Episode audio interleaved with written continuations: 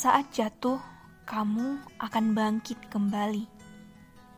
Saat sedih, kamu akan menangis lalu melupakannya. Saat bahagia, kamu akan tersenyum dan berusaha menjaga kebahagiaan itu. Saat lelah, kamu akan istirahat dan kembali dengan semangat baru. Saat kuat, kamu akan bersemangat untuk terus maju.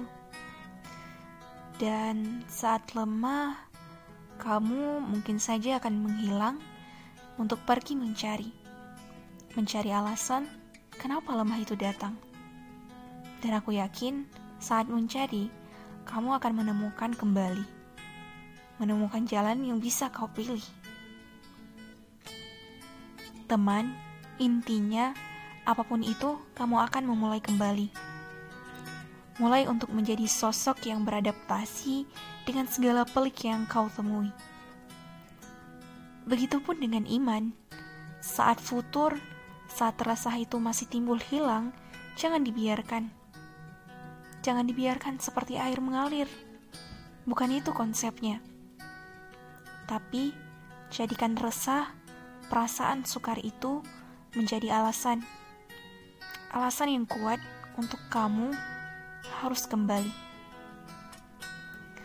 Kembali kepada lingkungan yang pernah membawamu, mengantarkanmu untuk merasakan bahwa iman itu adalah kenikmatan yang paling berharga dalam hidup. Kembali kepada aktivitasmu, meneladani, membaca kisah-kisah penyemangat jiwa untuk terus menjaga kualitas imanmu.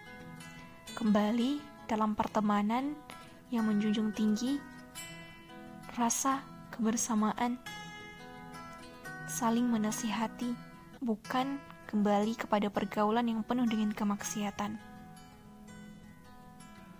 Intinya, kembali lagi pada dirimu yang pernah merasakan kesejukan yang teramat dalam ketika kamu melakukan ibadah, ketika sholat dengan dengan air mata, ketika membaca Al-Quran dengan penghayatan yang penuh. Intinya, kembalilah jika kamu pernah merasakan kebahagiaan iman itu. Setiap manusia pada hakikatnya terus memulai dan menentaskan segala sesuatu, lalu mulai dan menyelesaikan hal lainnya. Begitu juga dengan iman kita.